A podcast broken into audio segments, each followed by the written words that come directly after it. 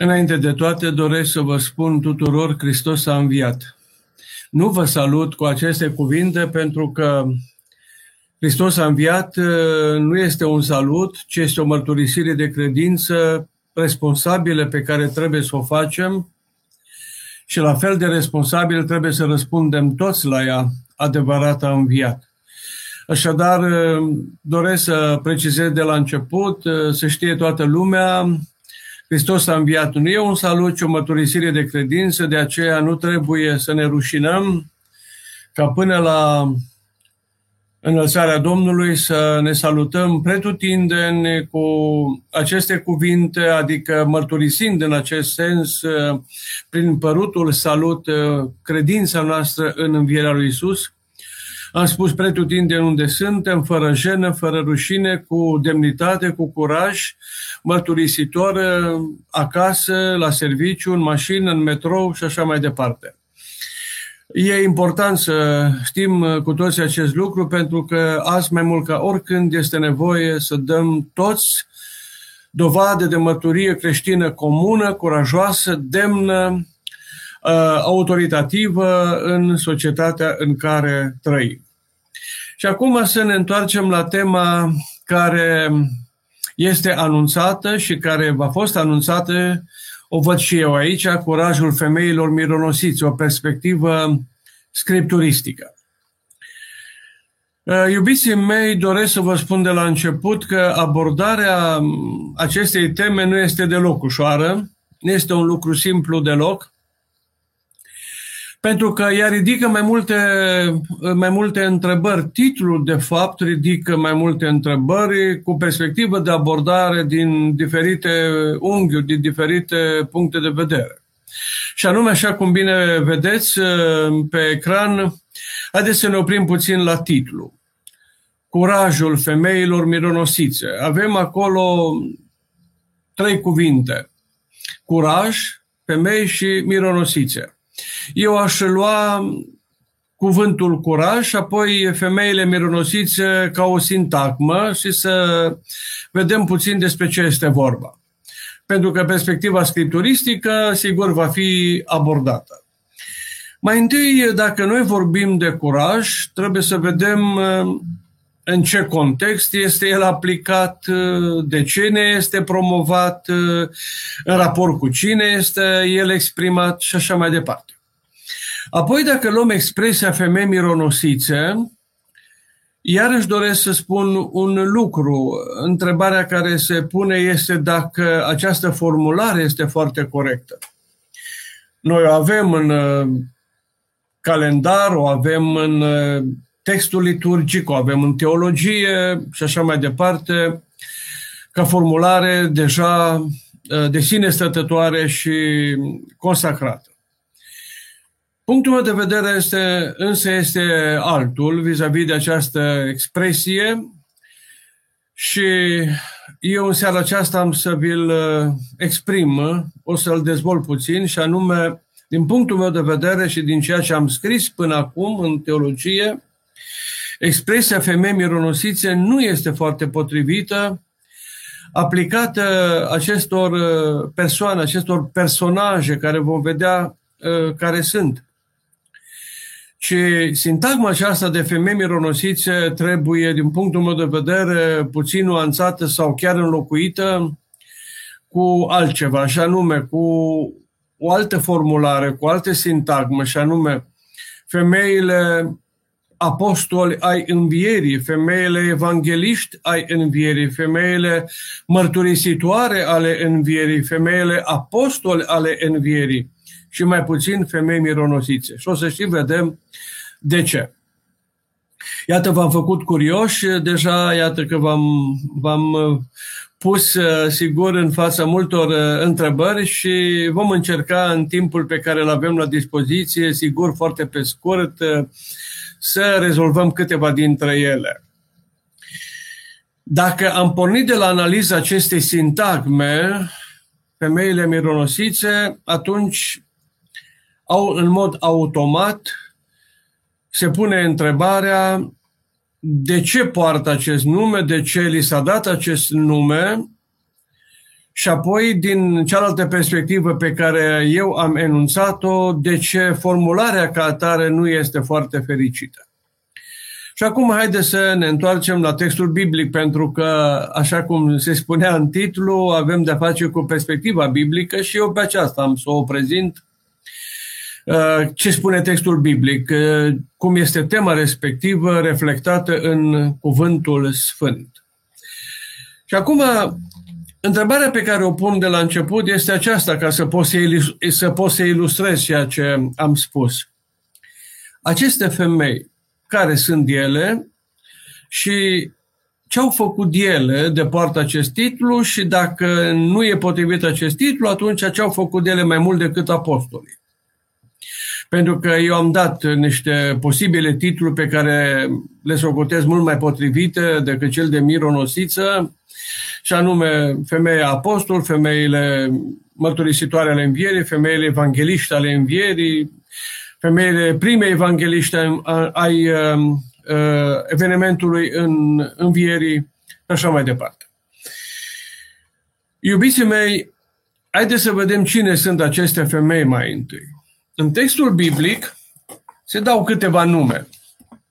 Și anume e vorba de ultimele capitole ale Evangheliilor după Matei, Marcu, Luca și Ioan. Ioan vorbește doar de o singură, să spunem, femeie din acest grup mărturisitor de personaje implicate în uh, vestirea Evangheliei, învierii, și anume este vorba de Maria Magdalena și o să ajungem și la ea. Dar ceilalți trei evangeliști numiți sinoptici, mulți dintre dumneavoastră știți de ce poartă cele trei evanghelii acest titlu, adică se aseamănă între ele, ei spun așa, între aceste femei numesc pe Maria Magdalena, pe Salomea, care este mama fiilor lui Zebedeu, apoi pe Maria lui Cleopa, care este mama altor frați, este dat numele unuia dintre ei,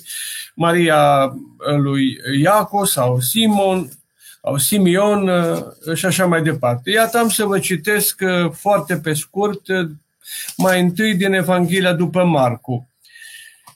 Primul verset din capitolul 16, după ce a trecut ziua sâmbete, Maria Magdalena, Maria mama lui Iacov, ce vă spuneam înainte, și Salomea, au cumpărat mirezme ca să vină să lungă.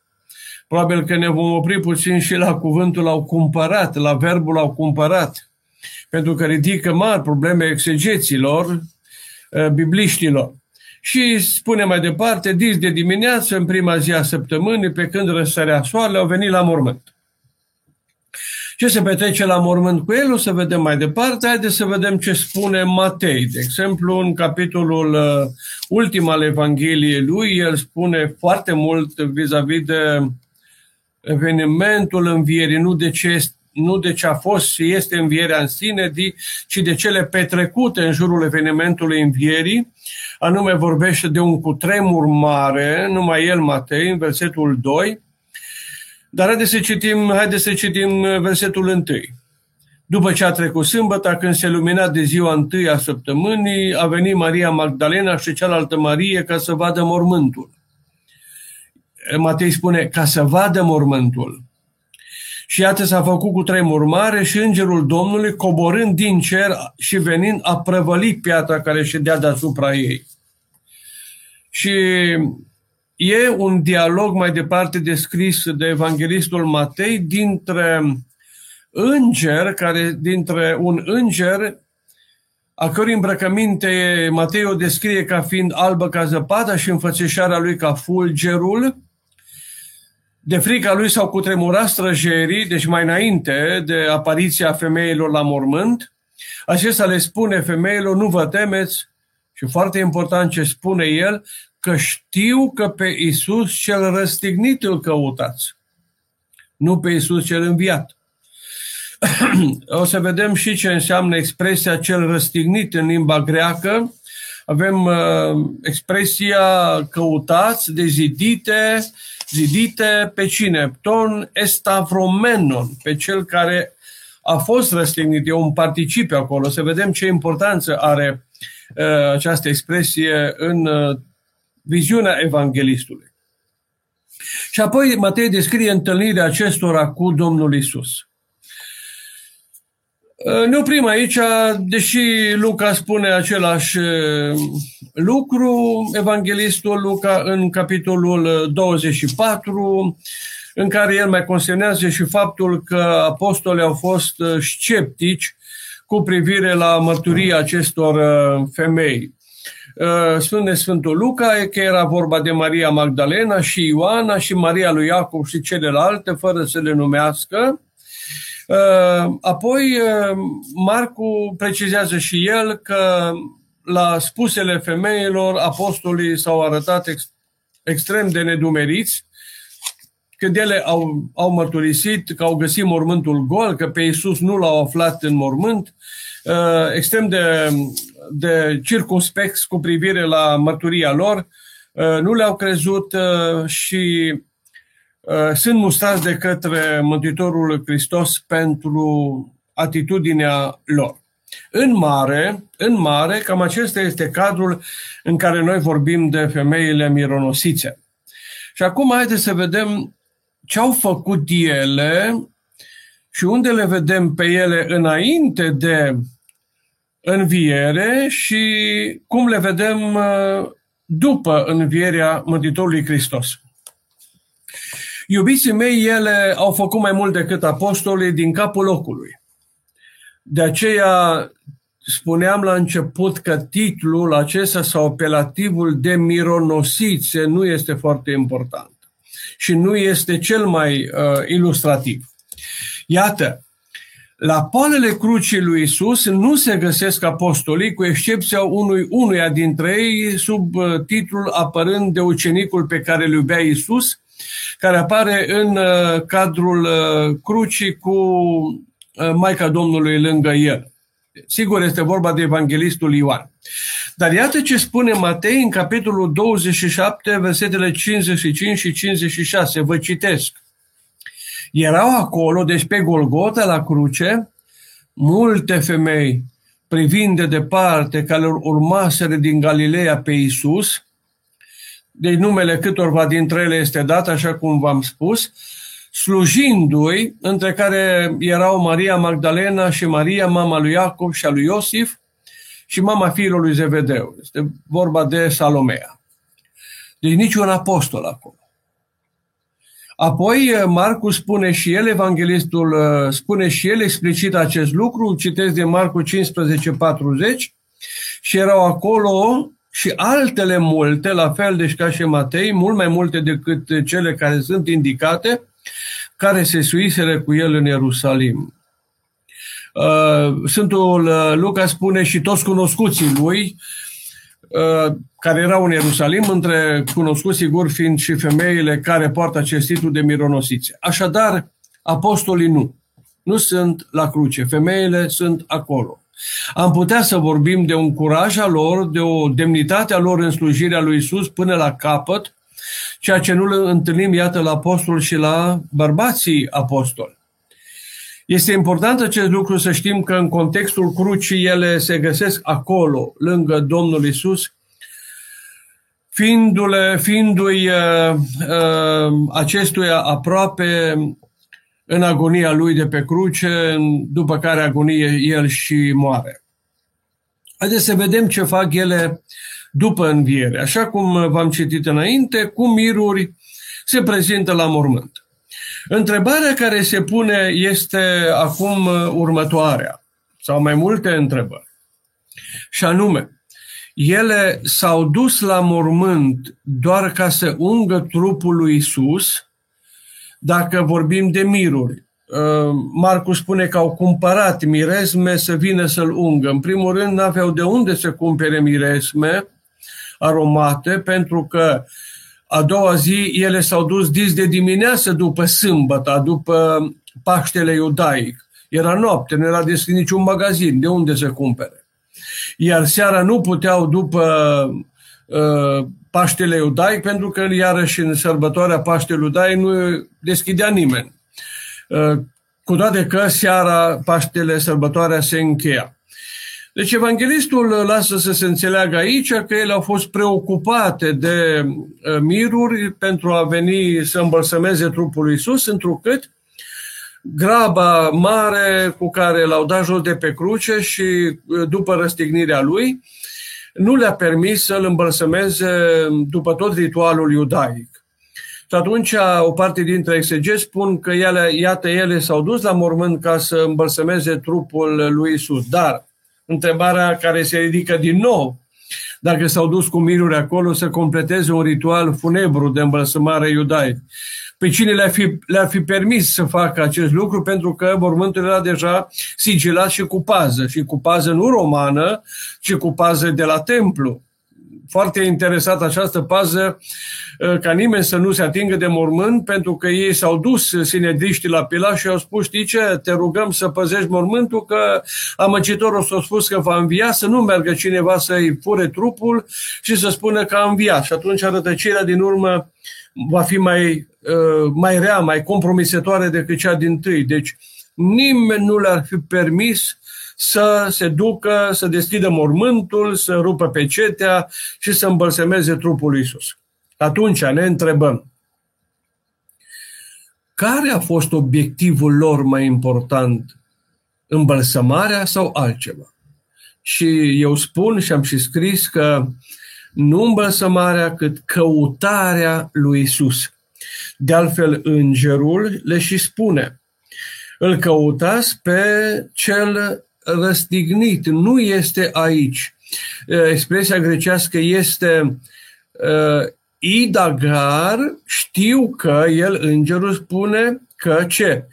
Pe Iisus, ton estavromenon, acuzativul pe Iisus, cel care a fost răstignit, deci o întreagă propoziție, zitite, îl căutați voi. Aici, în acest particip, avem de fapt un nume.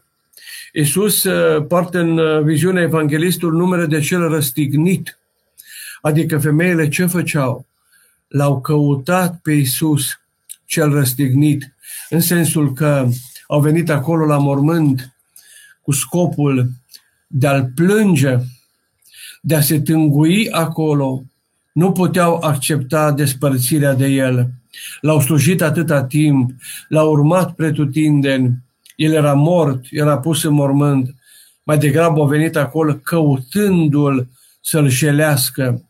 Au venit acolo să-l plângă, tristețea le-a cuprins și le-a umplut sufletul, neputându-se împăca cu actul despărțirii de cel pe care l-au slujit până în ultima clipă a vieții lui. De aceea, întrebarea îngerului merge în direcția căutării. Deci, iată, iubiții mei, nu faptul că ele vor fi avut sau nu vor fi avut miruri la ele era important, că gestul pe care ele l-au făcut cu curaj, cu demnitate, de a se duce acolo crezând că paza le va permite undeva aproape de mormânt, nu să desfacă mormântul, să-l îmbălsemeze uh, pe Isus, că nu le-a fi permis nimeni, așa cum v-am spus, ci s-au dus acolo uh, cu speranța că poate vor găsi puțină clemență din partea pazei și undeva uh, mai departe de mormânt, să-l jelească, să-l plângă, să-și exprime dorul după el și durerea sufletului uh, care le-a marcat despărțirea de cel pe care ele l-au slujit și l-au iubit. Așa că acest lucru este important de subliniat și atunci iată de ce, iată de ce un alt nume, un alt apelativ ar fi mult mai important decât cel de mironosițe. Acum, ce aș vrea să vă mai spun în acest sens? Spuneam că Luca consemnează faptul că femeile, după ce au avut experiența mormântului gol, se întorc la apostole, aceștia nu le cred. La un moment dat, Luca, în capitolul 24, versetul 22, spune, ba și niște femei de ale noastre ne-au spus că l-au văzut viu. O putem observa ușor ironia din um, spusele celor doi pelerini care mergeau la Emaus, care s-au întâlnit direct cu străinul care nu era nimeni altul decât uh, Isus înviat. Și ei îi spun uh, Domnului înviat, iată bani și niște femei de ale noastre au venit și ne-au înspăimântat. Iar în, uh, Luca, în versetul 11 din același capitol 24, Luca spune că ceea ce ele au spus, au mărturisit, iată, au mărturisit că nu este Domnul în mormânt, că a înviat, deci au, au propovăduit uh, vestea și Evanghelia învierii. Și apostolii ce au făcut? Uh, spune Sfântul Luca că le-au părut înaintea lor spusele femeilor ca o aiureală și nu le-au crezut.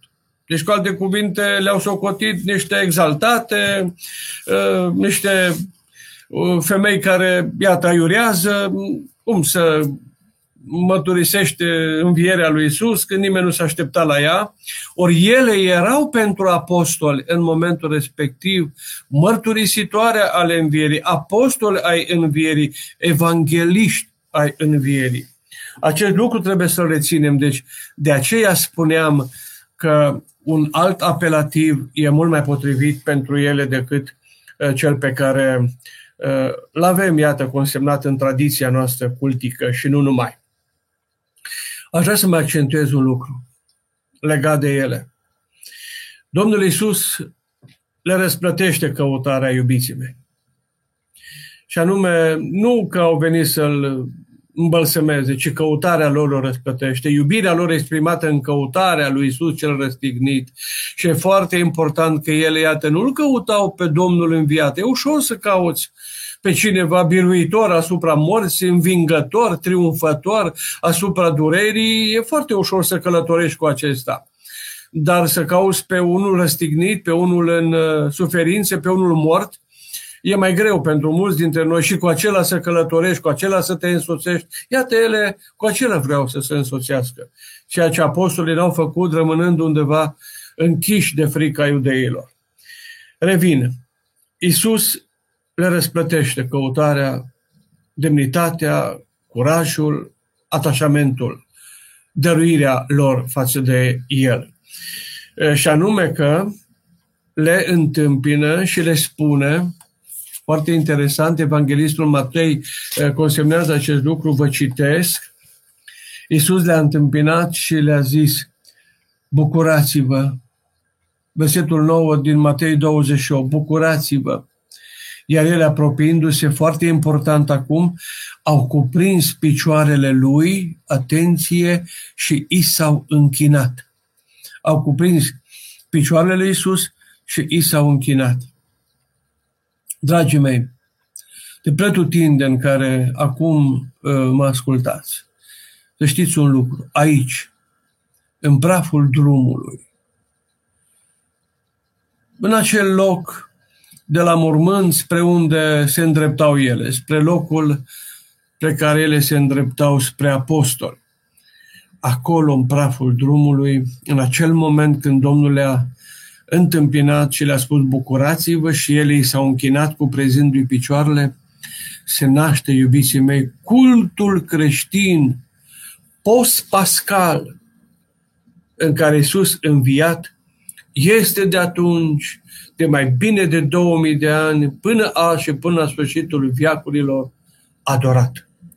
Acolo s-a născut cultul, adorarea Domnului înviat cultul, cum spuneam, al datorat lui Hristos, cel triumfător asupra morții, uh, cultul datorat Domnului care a biruit moartea prin înviere. Acolo, nu într-un moment al istoriei, nu într-un moment al bisericii, nu în, nu în gândirea și în practica vreunui teolog, uh, nici măcar Sfânt Părinte și așa mai departe, ci în praful drumului se naște adorarea Domnului înviat.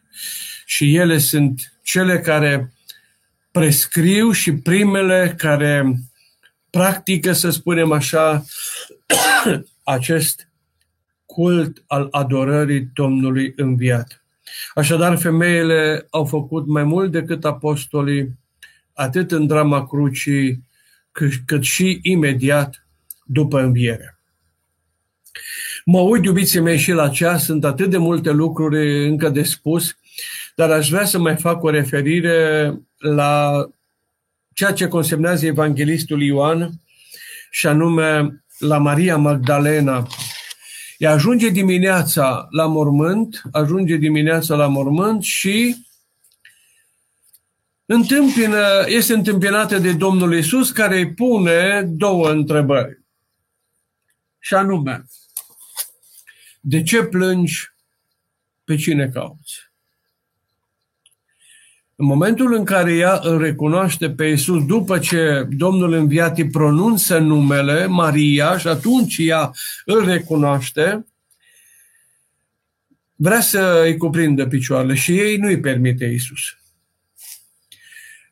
Maria Magdalena nu, nu, nu are această permisiune, probabil era mai posesivă, probabil uh, era mult mai pregătită de a fi cu Domnul înviat în contextul istoric de dinainte de înviere, adică cu un Isus al istoriei, ori după înviere Isus era unul al meta-istoriei, adică al istoriei de după istorie, când relația cu el nu mai este ca cea, după, ca cea de dinainte de înviere și Isus Hristos, nepermițindu-i, încearcă să-i transmită acest adevăr. Nu știm cât a înțeles sau n-a înțeles Maria Magdalena în acel moment, dar cert este că ea primește de la Domnul înviat un mandat post-pascal extrem de important și vi-l citesc și vă juga să-l rețineți.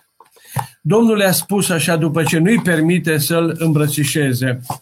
Îi spune așa, vă citesc din Ioan, capitolul 20, versetul 17. Nu te atinge de mine, căci încă nu m-am suit la tatăl meu și la tatăl vostru.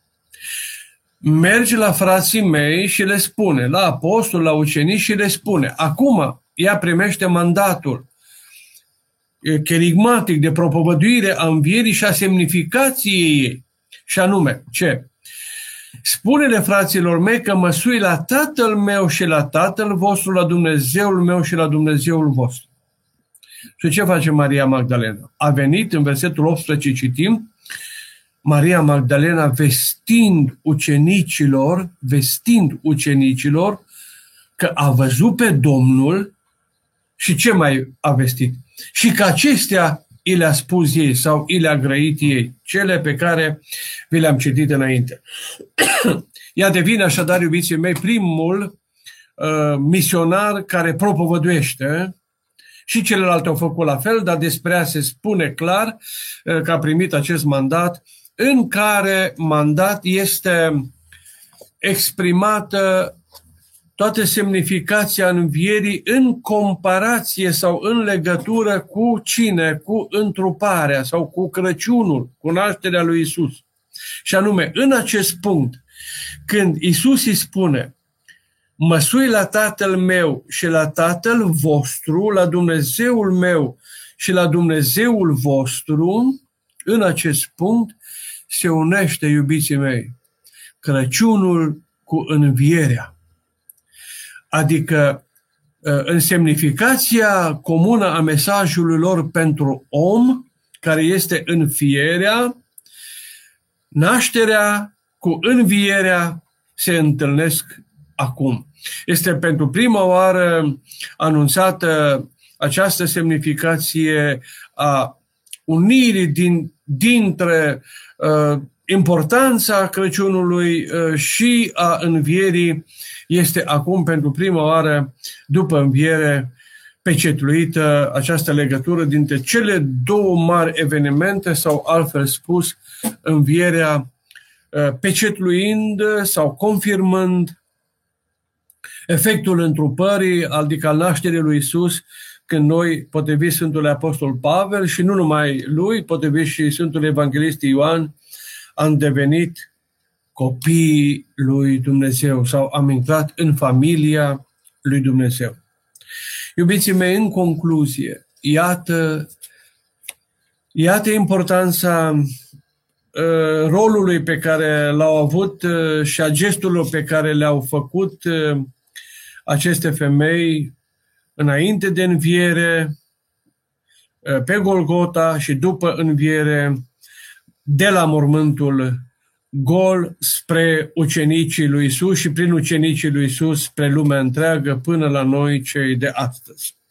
Iar cuvintele lui Isus adresate Mariei Magdalena, exprimat aceste cuvinte în cele două întrebări, de ce plângi, pe cine cauți, sunt foarte importante pentru noi.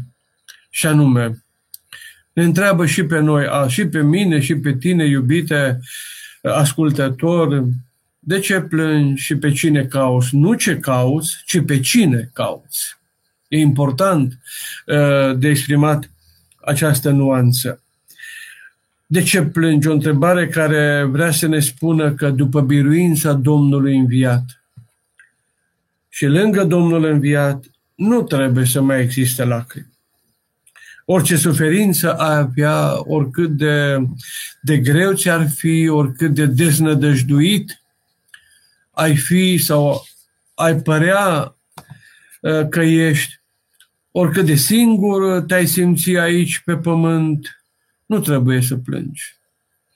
Lângă Domnul înviat există numai biruință după orice înfrângere, există numai mângâiere după orice necaz, există numai bucurie în orice lacrimă. Și există numai liniște după orice tulburare. Acestea sunt uh, lucrurile, sau aceasta este semnificația întrebărilor lui Isus adresate Mariei Magdalena și prin Maria Magdalena și nouă celor de astăzi. De ce plângi? Pe cine cauți? Și acum vă las pe dumneavoastră să răspundeți dacă titlul pe care uh, eu l-am uh, uh, analizat și am spus că nu este foarte potrivit cel de mironosițe, îți găsește o mai bună exprimare în celelalte titluri pe care eu le-am propus. Iubiții mei, aici îmi închei expunerea mea, deși, încă o dată, așa cum vă spuneam, există mult mai multe de spus, nu mai vorbesc de perspectiva teologică, științifică a acestor texte și intrăm puțin în dialog, răspunzând, încercând să răspund la întrebările pe care dumneavoastră le puneți, la întrebările care vin din partea dumneavoastră. Și anume, Corina mă întreabă, Părinte profesor, ce virtute credeți că nu mai este cultivată la fel de mult astăzi în rândul femeilor creștine? O foarte bună întrebare. Nu ce virtute, ci ce virtuți nu mai sunt uh, astăzi destul de evidente în rândul femeilor creștine. Curajul, curajul de a mărturisi crezul tău, conștiința ta, uh, curajul de a-L mărturisi pe Iisus, curajul de a-L căuta pe Iisus cel răstignit și de a călători nu numai cu un Iisus biruitor, ci și cu un Iisus răstignit. Apoi nu mai vorbim de stăruința în uh, exprimarea credinței pe care o ai atunci când uh, ei nu îi se răspunde cum ai crede tu că ar fi potrivit să ți se răspundă. Aș zice eu, curajul și demnitatea lângă curaj și mai puțină stăruință în încrederea care trebuie să fie bazată, sedimentată, implementată în credința pe care o ai în sufletul tău și în mintea ta, în viața ta. Acestea cred eu că nu mai sunt la fel de puternic cultivate, așa cum aceste femei pe care noi le numim, iată, mironosițe, cu nuanțele pe care le-am exprimat, le-au avut sau de care virtuțile au dat uh, dovadă. Mai este o întrebare. Dan spune așa. Părinte, o întrebare legată de acest subiect. Cam ce preț cu aproximație avea în acea vreme un litru de mir? De unde putea fi cumpărat? Era cea mai scumpă esență sau existau și altele? Și încă o întrebare. Putem crede că atitudinea lui Iuda atunci când femeia păcătoasă a spălat cu mir picioarele lui Hristos a fost într-un fel justificată, ținând cont de prețul mirului? Două întrebări importante. E foarte greu să estimăm asta, să știți, domnul Dan, prețul mirului de atunci. Părerile sunt împărțite. Sigur că în exprimarea lui Iuda avem acolo un preț în dinari, în câteva sute de dinari și acei bani să se fie împărțit uh, săracilor. Deci e, era vorba de aromate care nu erau ieftine, niște aromate și uleiuri care combinate intrau în ritualul de îmbălsămare. Repet, nu erau ieftine toate aceste uleiuri, toate aceste aromate, uh, toate aceste miruri, dar e foarte greu să precizăm preț anume. Repet, erau destul de scumpe toate aceste componente care intrau în ritualul de îmbălsămare. Era cea mai scumpă esență sau existau și altele?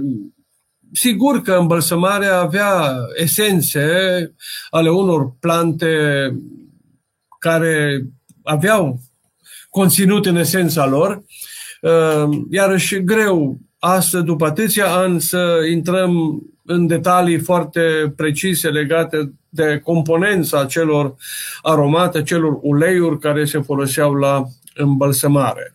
Apoi, dacă este justificată atitudinea lui Iuda, nu este justificată pentru că evanghelistul precizează că a zis-o aceasta nu pentru că avea grijă de săraci, ci pentru că avea punga și lua din ea, uh, spune Ioan. Și lucrul acesta, sigur că îl compromite pe Iuda în ceea ce părea el uh, a exprima ca fiind foarte, să spunem așa, uman și uh, pregătit să ajute pe cei nevoiași, pe cei săraci. Deci, ținând cont de prețul mirului, aparent, sigur că uh, gestul lui Iuda pare ca unul care ar fi putut să fie folosit pentru săraci, prețul acelui mir, dar, repet, evanghelistul precizează mult mai bine ca martor ocular care era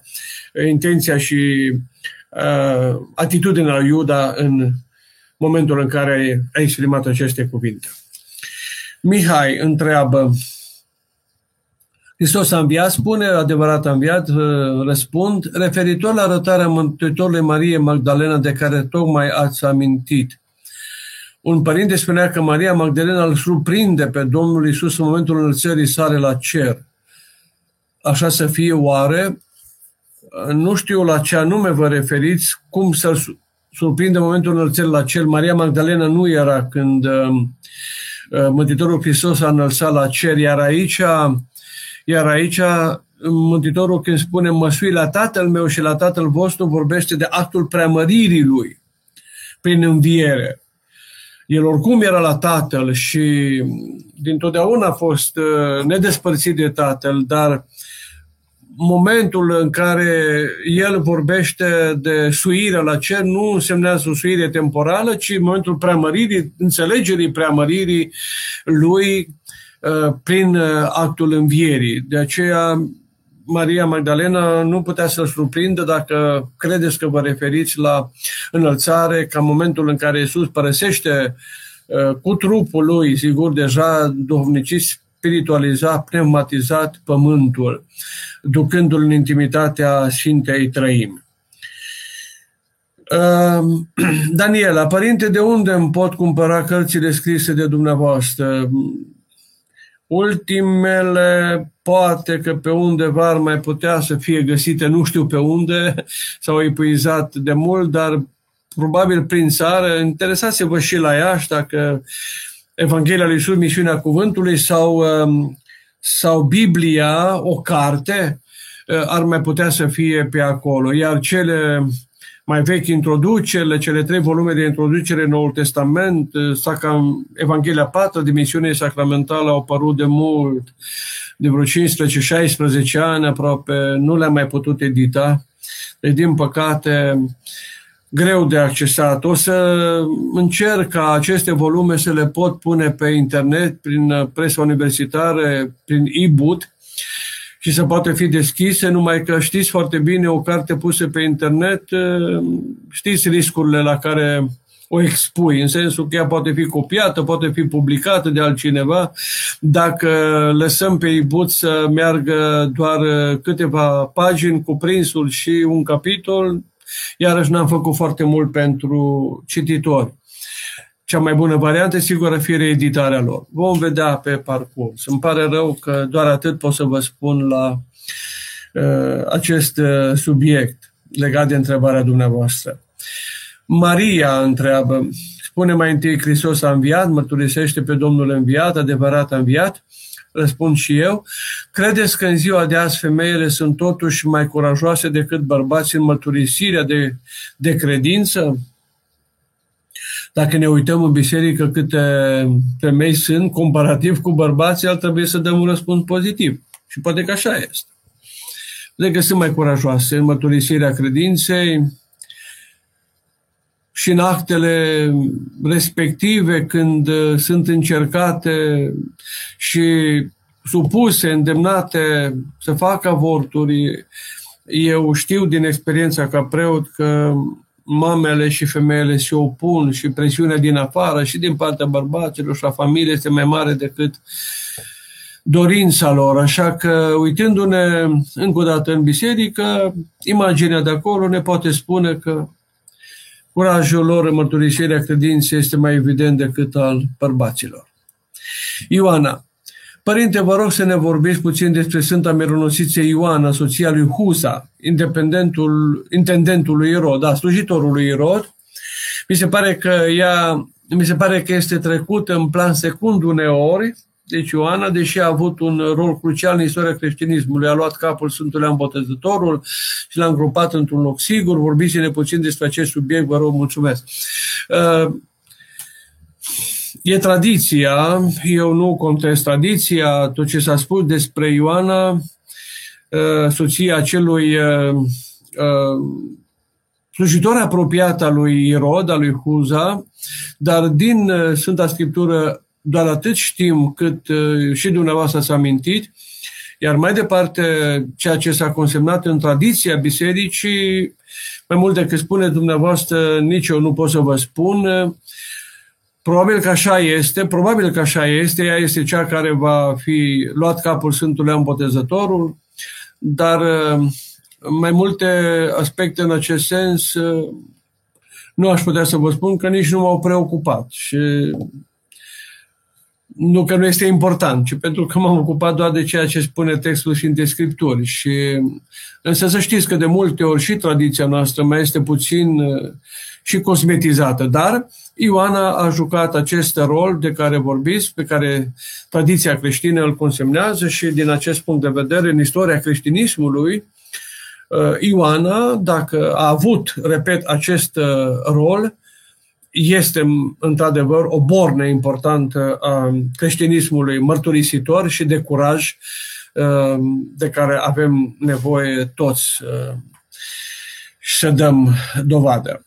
Mihai, Hristos a înviat. Părinte, ce put, adevărat a înviat. Părinte, ce putem să facem în vremurile astea foarte ciudate? Mă refer la, mă refer ce am putea face ca să revină lucrul la normal ar trebui să ne rugăm pentru ceilalți ce acatiste să citim. Sigur că pentru cei care nu neapărat că proliferează răul, dar se opun binelui, trebuie să ne rugăm. Biserica are rugăciuni speciale pentru conducători, iată, și pentru cei nevrednici, sau pentru cei mai puțin vrednici, și pentru cei care, iată, produc atâta suferință în lume astăzi, prin războaie, nu numai unul, ci toți care sunt angajați în războaie. În războiul din Ucraina nu este numai unul vinovat. Uh, așa că trebuie să ne rugăm pentru ei și acatistele importante care se pot citi sunt uh, toate cele pe care noi le avem într-o carte, uh, într-un acatistier, într-o carte de cult, pentru că toți sfinții, îngerul, dacă dacă facem o, un acatism către îngerul păzitor, îl putem face către îngerul păzitor al omului respectiv. Dacă facem un acatism al Sfântului Mina, al Sfântului Ioan Botezătorul, Ioan Botezătorul a, a luptat cu răul din jurul lui și cu schimbarea și transformarea omului din vechi în nou. Dacă facem acatismul Mântuitorului Hristos, El a murit pentru fiecare om, nu numai pentru cei drepți, ci și pentru cei păcătoși. Deci toate acatistele, din punctul meu de vedere, uh, le putem uh, uh, invoca în rugăciune, le putem lua în rugăciune pe rând, sigur, și în mod treptat, așa, pentru îndeptarea răului din lumea de astăzi, pentru ajungerea la o normalitate la care nu știu când și cum se va mai putea ajunge. Depinde acum, sigur, și ce înțelegem mulți prin normalitate și prin anormalitate, dar uh, ceea ce mie mi se pare că anormalitate este transformarea adevărului în minciună, a dreptății în nedreptate și a proliferării nedreptății ca dreptate și a minciunii uh, ca adevăr, de care avem parte în orice moment când deschidem televizor. Ca să dau un singur exemplu. Deci, pentru unii anormalitatea e normalitate, iar pentru unii normalitatea este anormalitate. Așa că din acest compromis ideatic, să spunem așa, numai Dumnezeu ne poate salva prin insistența noastră în rugăciune. Maria spune, Hristos a înviat, Uh, adevărat a înviat. Părinte, profesor, cum vă explicați că termenul acesta de mironăsiță s-a diluat atât de mult încât a ajuns ca în limba română să fie mai prezent astăzi cu caracter depreciativ? Da, așa este, așa că, de exemplu, stătea așa ca o mironosiță, adică fără nicio atitudine. Care să fie explicația? semnat o profesoară de limba română, de limba și literatura română. Nu știu, doamna profesoară, care să fie explicația, um, pentru că femeile, dacă le numim mironosite din Evanghelie, au fost foarte ofensive, foarte dinamice, colerice în același timp. Eu cred că ele chiar s-au uh, uh, luptat cu apostolii în momentul în care ele au încercat să, să le prezinte perspectiva învierii în care și adevărul învierii în care nu credeau și s-au luptat în sensul că de uh, persoasiune, adică de a insista uh, foarte mult în uh, ceea ce ele aveau ca experiențe și apostolii nu puteau să înțeleagă că e vorba de o experiență directă a lor. N-aș putea să vă spun cum de a ajuns uh, termenul acesta depreciativ astăzi de mironosiță și nu numai în cel pe care l-ați dat dumneavoastră, ci și în alte uh, exemple. Trebuie să spun că nu știu în ce măsură, sigur, uh, s-a ajuns ca el să fie folosit și cu acest sens sau cu această nuanță. Dar uh, toate acestea vin și de acolo că uh, n-am înțeles sau cei care l-au uh, luat cu nuanța respectivă sau i-au imprimat nuanța respectivă, n-au știut prea multe teologie sau n-au știut ce au făcut femeile mironosițe, etc. Cred că n-au știut prea multe și de aici. Anda, Hristos a înviat, adevărat a înviat, surorile lui Lazar, Marta și Maria, erau și ele printre mironosițe. Ce s-a întâmplat cu ele după plecarea Sfântului și dreptul Lazar în Cipru? Uh, nu știu dacă Marta și Maria au fost printre mironosițe. Marta era o, o casnică, să spunem așa, Maria era o ascultătoare a cuvântului. Nu avem nici nicăieri consemnat în Noul Testament faptul că ele îl vor fi urmat pe Mântuitorul Hristos sau vor fi făcut parte din grupul acesta de femei care sunt cunoscute ca mironosiți. Este foarte posibil pentru că, iată, v-am citit chiar la început, uh, evangeliști, doi evangeliști, Luca uh, și Marcus spun de multele care și alte multe femei care erau uh, pe acolo. Ori cele două sulori din preună cu fratele lor Lazar, au fost prietene apropiate ale Mântuitorului Hristos. Este foarte posibil să fi făcut parte și ele din grupul respectiv. Ce s-a întâmplat cu ele după plecarea Sfântului Dreptul Lazar în Cipru, iarăși o tradiție, iarăși o tradiție. Mai mult nu pot să vă spun dacă Lazar a ajuns în Cipru, dacă acel Lazarul, acel Lazar a ajuns în Cipru, care a fost înviat, mai puțin putem să știm. Nu am întâlnit astfel de referințe în, mă rog, în studiile mele. Atât pot să vă spun, foarte sincer. Deci știți că eu uh, nu doresc să vă, uh, cum să zic, să vă aduc așa într-un spațiu de referință de a vă uh, aduce, adică de a vă pune acolo într-un cadru în care eu să mă arăt a toate știutoră, așa nu, ci să vă învăluiesc așa numai unde știu, vă spun sincer, unde nu știu, vă spun la fel de sincer. De aceea nu vreau să vă învăluiesc și nu, nu mă ascund în spatele multor cuvinte când ceva nu știu. Amin. Uh, amin. Spune așa. Uh, Hristos a înviat, adevărat a înviat. Doamne ajută, pentru mântuirea femeii în afară de căsnicie sau monachism, mai există vreo cale? Uh, Femeia se mântuiește, spune Sfântul Pavel, prin naștere de copii. Ea poate să fie în familie, să nu aibă copii. Uh, deci nu familia atât este mediul în care, să spunem așa, ea își câștigă prin excelență mântuirea fără vreo contribuție a ei, cât nașterea de copii, dar nici cele care nu au copii nu înseamnă că nu se mântuiesc.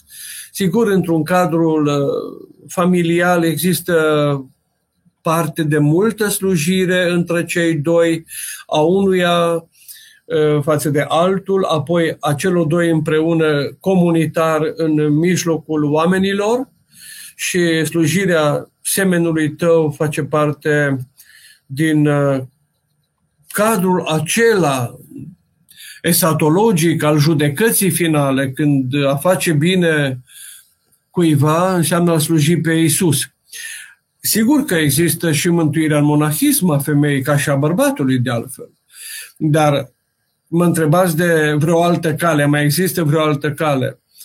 Altă cale nu este, uh, sau orice altă cale care înseamnă slujirea binelui și adevărului Evangheliei, poate să însemne drumuri alături de cele pe care le-ați menționat în uh, câștigarea mântuirii. Deci slujirea adevărului și a Evangheliei lui Isus uh, te pune pe, deja pe un drum care te conduce spre realizarea ta finală esatologică. Uh, Claudia, Hristos a înviat, adevărat a înviat. Părinte, vedem în zilele noastre faptul că femeia care dă naștere la mai mulți copii, adică mai mult de unul sau doi, este denigrată. Ce s-ar putea face pentru a fi respectată și apreciată?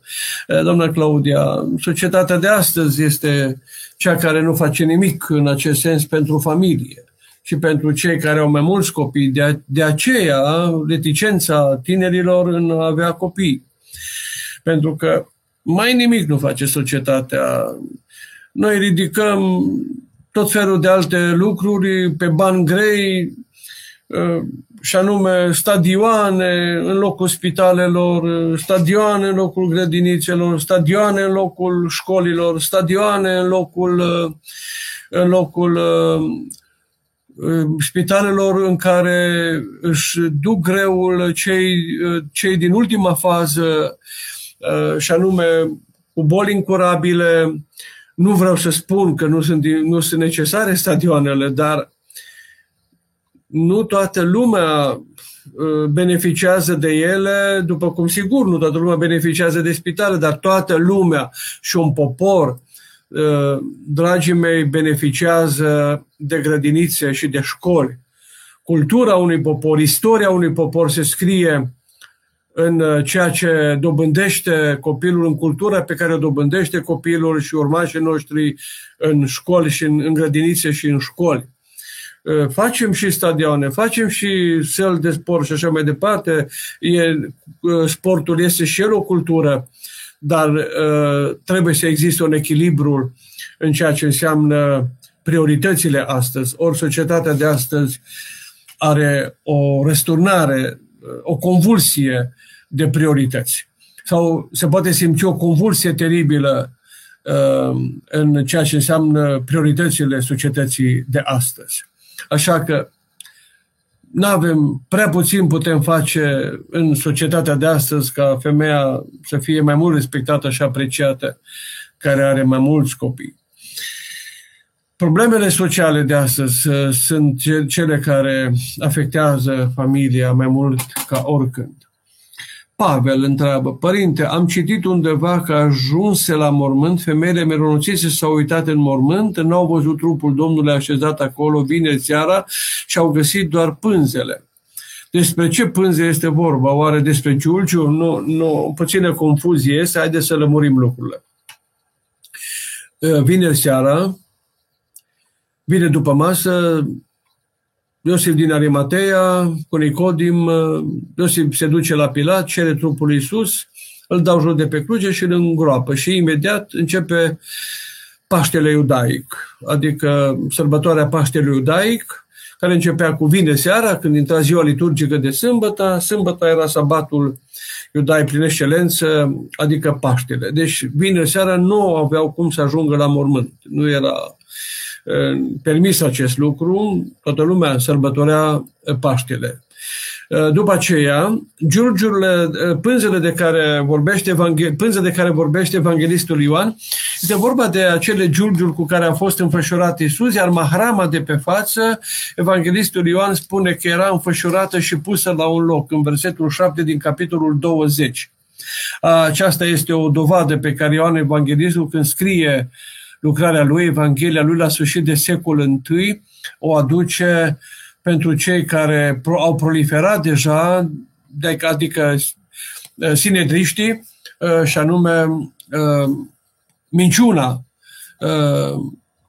furării trupului sau furtului trupului lui Isus. Adică cum să fur trupul lui Iisus, adică dacă apostolii s-au dus să fure trupul lui Iisus, ei mai puteau să se ocupe acum să pună la o parte mahrama de pe fața lui, și l-ar fi luat în grabă și ar fi plecat în timp ce ei dormeau, cu nu se ocupa nimeni de un lucru secundar. Ori iată, uh, mahrama era înfășurată, pusă la un loc, versetul 7, dovadă că Mântuitorul Hristos a lăsat dovada uh, sau mărturia evidentă Uh, proba evidentă a învierii lui împotriva minciunii sinedriștilor că trupul lui Iisus n-a înviat sau Iisus n-a înviat, ci trupul lui a fost uh, furat. Despre aceste pânze este vorba. Uh, Tudor, părinte, v-aș ruga să ne explicați puțin cum să înțelegem cele trei zile în care a stat Hristos în mormânt, de vineri și până sâmbătă noapte la mezul nopții, oricum am calculat, ies două zile. Cum ar trebui să calculăm acest timp? Nu. Deci, de vineri seara, de vineri seara până uh, sâmbătă, deci e o zi, adică, ca să ne înțelegem, uh, vineri, când Isus este pus în mormânt, e o zi, după masa, că, pentru că n-a, început cu punerea mormânt imediat sabatul. El moare în jurul orei 3, ora noastră să zicem. Până a început sabatul, de seara după ora 6, s-au scurs câteva ore bune. Așa că acele ore până la ora la care începea sabatul de vineri seara, e o zi, să zicem vineri, sâmbătă e altă zi până seara și de seara când începea ziua întâia săptămânii, cum ar fi duminica, e altă zi. Deci sunt trei zile, chiar dacă nu sunt zile cu toate orele pe care noi le avem astăzi, uh, uh, care formează o zi, cele 24 de zile. Deci, în felul acesta trebuie să socotim cele trei zile. Uh, mi se spune că ne apropiem de final și să am gândul uh, de final, deci ne apropiem de sfârșitul întâlnirii noastre.